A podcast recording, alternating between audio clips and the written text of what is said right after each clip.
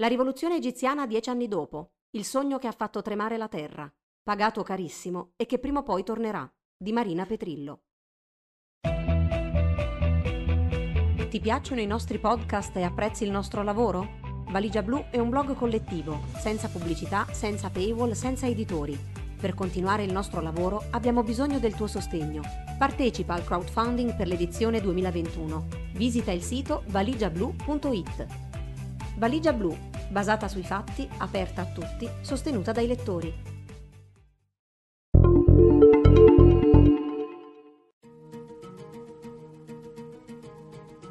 Immagina un posto dove se hai bisogno di qualcosa, qualcuno la porterà.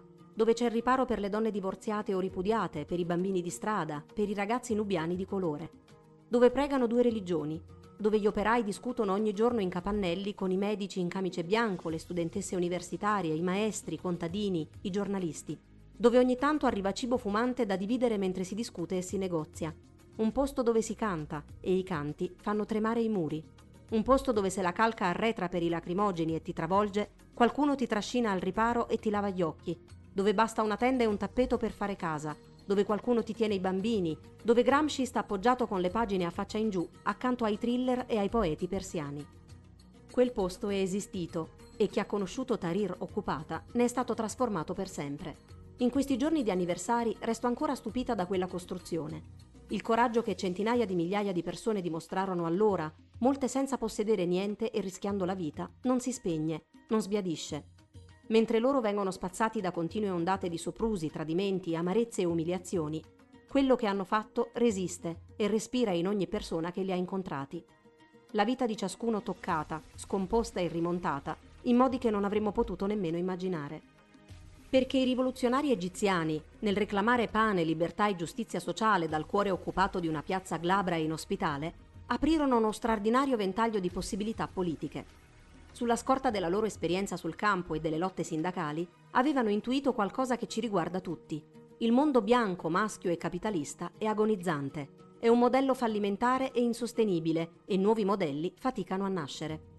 Lo squilibrio nella distribuzione della ricchezza è osceno, la rapina delle risorse inaccettabile e sono sempre i fragili a pagarne il prezzo più alto. Lo spazio pubblico in tutto il mondo è sempre più sottratto alla vita collettiva. Il sacro è spazzato via sostituito da abbagli da quattro soldi. Mentre i treni degli egiziani deragliavano e le case crollavano loro sulla testa, militari ed elite si erano ingrassati alle loro spalle. Al Cairo, lo Stato poliziesco e il tallone della corruzione avevano esiliato gli abitanti dalla loro stessa città, spingendoli ai margini. A ottobre del 2011, una lettera dai rivoluzionari di Tahrir agli attivisti di Occupy Wall Street diceva Abbiamo visto persone in lacrime entrare in piazza per la prima volta. Dieci anni fa per un anno intero, fecero della piazza una nuova repubblica. Quella piazza vibrava per diversità, varietà, complessità. Dirò di più, quella piazza era femmina. La prima foto che vidi di quei manifestanti a Tahrir era del 2010, uno dei primi piccoli cortei per protestare contro l'uccisione di Khaled Said. Sara Carr aveva fotografato Salma Said che gridava slogan in mezzo a un gruppo di uomini, il volto pieno di energia, l'abito verde che nel movimento le ruotava intorno alle ginocchia, Salma, in quella foto, è la scintilla. Con quella piazza ci dissero che con l'immateriale ragnatela digitale di cui divennero maestri si potevano reclamare i corpi, i passi, gli abbracci, il sapore del cibo condiviso e battersi a mani nude, baciarsi e sposarsi nella piazza, circondati dall'amore di tutti. Guardarono ammirati i loro compagni tunisini e misero il corpo davanti alla polizia, perché era l'unica cosa che avevano. Quando piovevano sassi, frammenti di marciapiede staccati a mani nude e dall'altra parte bastonate, proiettili di gomma e proiettili veri, si coprivano con quello che c'era a portata di mano, pezzi di lamiera ondulata, cassette della frutta, scolapasta. L'intelligenza collettiva di quella piazza, del suo ribellarsi, organizzarsi, esprimersi, nutrirsi, la sua arte, il suo giornalismo, il suo pluralismo, il suo internazionalismo, la continua salvezza della sua ironia, la maturazione di quel noi potente, quasi magico, tanto che quando il noi è caduto, i colpi delle botte hanno cominciato a dolere, le ferite a sanguinare, intere esistenze a sbriciolarsi.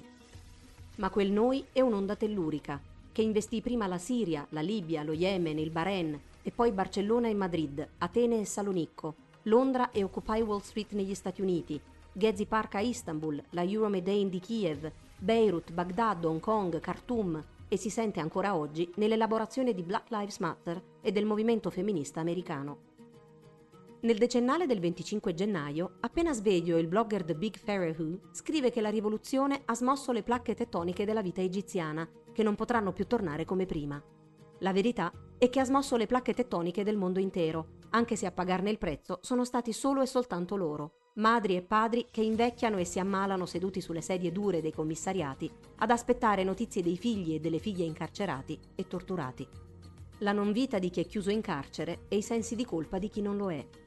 Le migliaia e migliaia di esiliati che hanno avuto la vita, il lavoro, l'amore e lo studio distrutti dal terribile rinculo della controrivoluzione di El Sisi, dalla beffa del dittatore che vieta di manifestare al popolo che più ha manifestato sulla terra. Chi è stato nella piazza non se la dimentica più. Io stessa da quel giorno ho accantonato tutto per capirla e raccontarla. E questo ha cambiato tutto il mio lavoro, condizionato le mie scelte, trasformato gli spazi in cui rendermi utile. Alle amiche e agli amici che ho trovato grazie a quella piazza mi lega un filo formidabile che si allenta e si tende ma non si spezza mai. E con noi in ogni cosa che diciamo, in ogni scelta che facciamo, in ogni sguardo. Con ogni anno che passa sappiamo con sempre maggiore certezza di aver assistito a eventi di una portata gigantesca. L'attore e attivista Khalid Abdallah ha scritto l'anno scorso Spero almeno di vivere il resto della mia vita all'altezza di quella luce. Difesero quella piazza finché, in mancanza di un titanico progetto politico che ne fosse all'altezza, la piazza non divenne un simbolo vuoto. Nel reclamare lo spazio pubblico avevano reclamato la loro cittadinanza e mi spezza il cuore, ma è proprio la ricchezza culturale e politica di quella cittadinanza che pulsava nella regione che alla fine ha spaventato Europa e Stati Uniti. Nel 2013 non vollero nemmeno usare l'espressione colpo di Stato e tollerarono la strage di mille persone in un giorno al sit-in dei fratelli musulmani a Rabat. Ci sono voluti sette anni e la vita di un giovane ricercatore italiano perché prendesse piede un argomento evidente come il legame tra la dittatura di El Sisi e le commesse militari ed energetiche. In questi anni ho guardato migliaia di video e di fotografie, ma ancora ne scopro. Ieri un giovane che aveva partecipato alla rivoluzione ha postato il video che girò nelle strade intorno a Tahrir la sera dell'11 febbraio 2011, con uomini, donne e bambini che festeggiavano la caduta di Mubarak. A un certo punto c'è un omone che sembra indeciso se ridere o piangere, le spalle che sussultano, si guarda intorno incredulo, confuso, forse cerca gli amici, e poi vede gli altri che lo guardano e allora ride, ride fortissimo, e nel ridere tutto il corpo si scioglie come se perdesse un'armatura. Sono stati dieci anni di levarsi in volo, cadere e farsi male. L'ultimo forte sussulto a settembre del 2017 è costato centinaia di condanne al carcere e una censura totale ma intanto 5.000, poi 6.000, poi 8.000 operai siderurgici sono in sit-in di protesta a El mentre scrivo. Hanno sognato per l'Egitto e hanno sognato anche per noi e sapevano di farlo. Un sogno pagato carissimo che ha fatto tremare la terra, il più grande, inclusivo ed internazionale dall'inizio di questo secolo e poiché non ha finito il suo lavoro, prima o poi tornerà.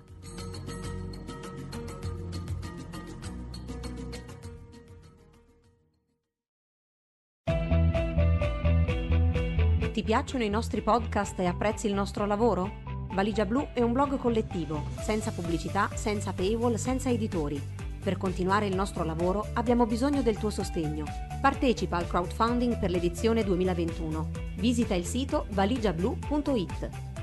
Valigia Blu, basata sui fatti, aperta a tutti, sostenuta dai lettori.